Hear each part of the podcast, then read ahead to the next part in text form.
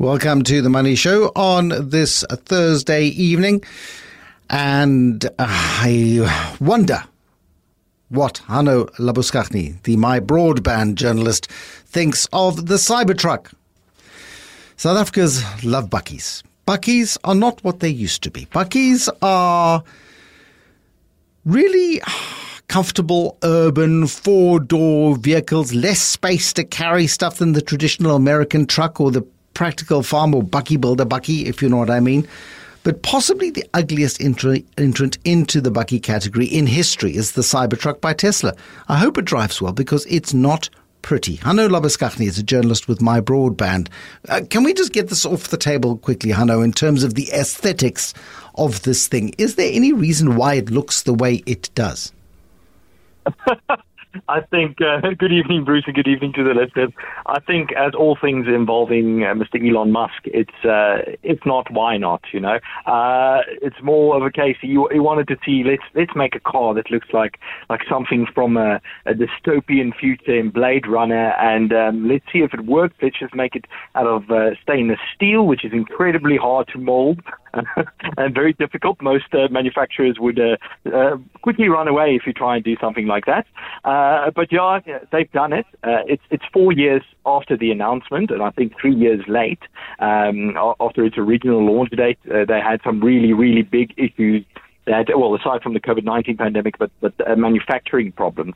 But yeah, it is interesting to see the reaction. It's it's pretty evenly split, I have to say, Bruce.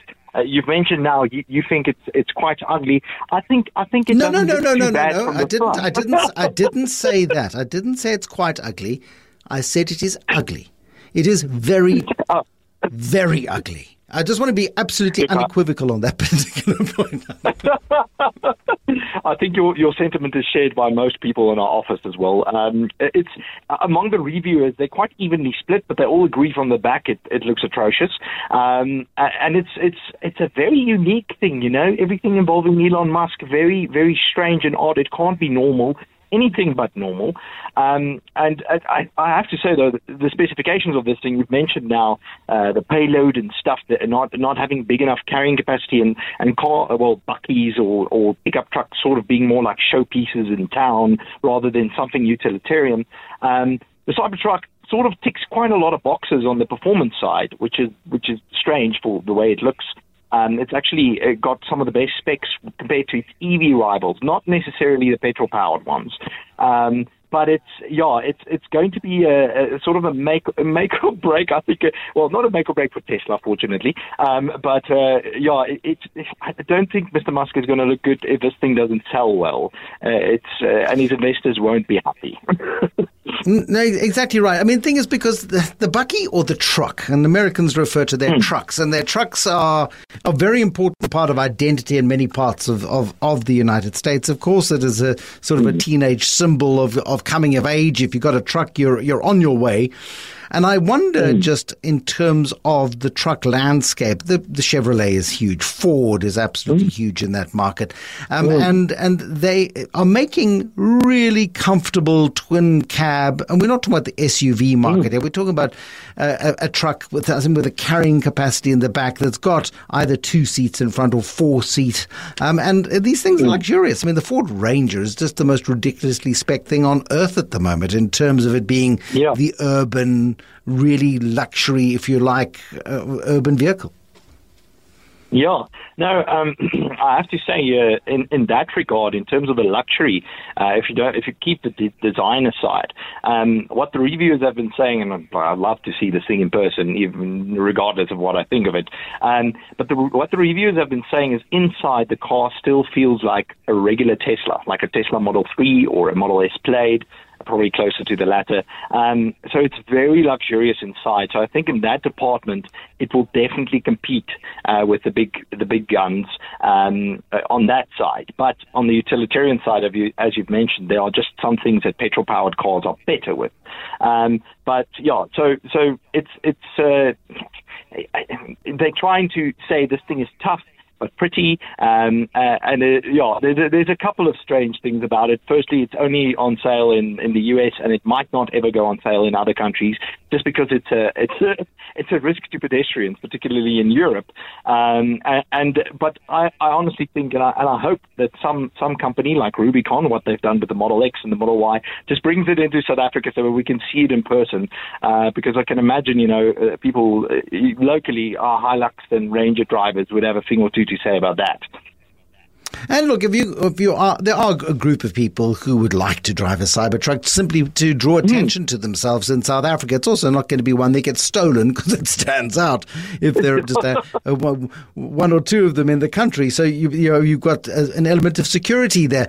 But if it was to be hmm. imported, mm. and we know that import duties on mm. vehicles are outrageous into South Africa, particularly when it comes yeah. to electric vehicles, the EV imports. What is the price differential between what it costs in the United States versus what it would mm. cost should one import a, a, a, a Cybertruck into South Africa? Yeah, so we just did a, a quick hypothetical calculation based on uh, the tax rates for, for EVs uh, imported from uh, Europe and, and, and countries uh, other than China. I believe the, the import rate from China and uh, some Asian countries is, is, a bit better for EVs. There's a common misconception in the market. Actually, Volvo Car South Africa told me the other day it's actually just Europe, the US, and the UK markets that, that tend to have this, this big EV, 25% EV import tax, and then the 15% VAT, and also the ad valorem tax because it, it is falls into the luxury category. That price goes up from the entry level where it costs um, sixty thousand nine hundred ninety dollars in the US. That converts to roughly about 1.16 million rand. Uh, but after all those taxes, it comes down to 1.95 or 1.96 million, which is quite a lot. it's a big, a big difference. You know, it's uh, nearly well 40% more you're paying.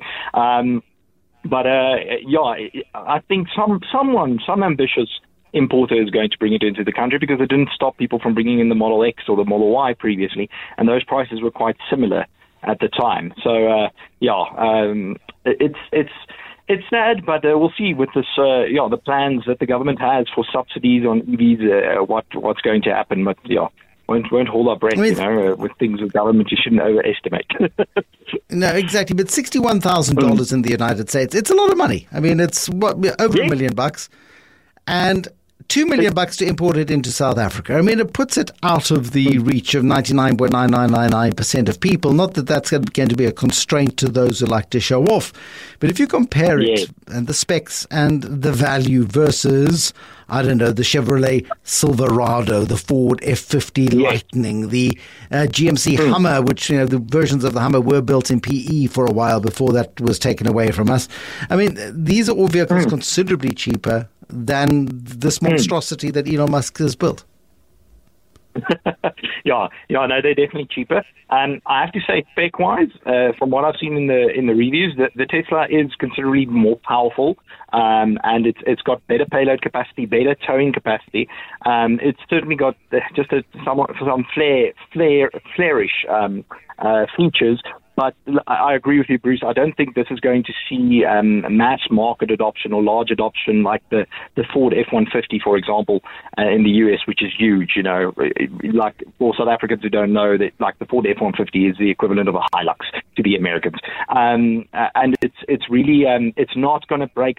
Uh, when Elon Musk announced it, it was also like the price was around twenty thousand dollars cheaper for the entry level model, and it's it's gone up uh, significantly since then. So, uh, yeah yes, it's it's going to be a very uh, perhaps a car that's rarely seen, not not in small numbers because I think there are quite a few affluent individuals and um, well-off people in, in the US that will be able to afford it, um, but it won't have nearly the mass appeal of like a petrol-powered Bakkie that uh, you know a, a reliable workhorse like a Hilux or a Ranger in South Africa. Thank you, Hanno Labuschagne, the My Broadband journalist. Indeed, the My Broadband team has got some a, a, good sense of style, or at least is not blinded by this, the the muskiness of the Cybertruck. And um, and look, it's interesting. The guy is interesting. He produces interesting stuff.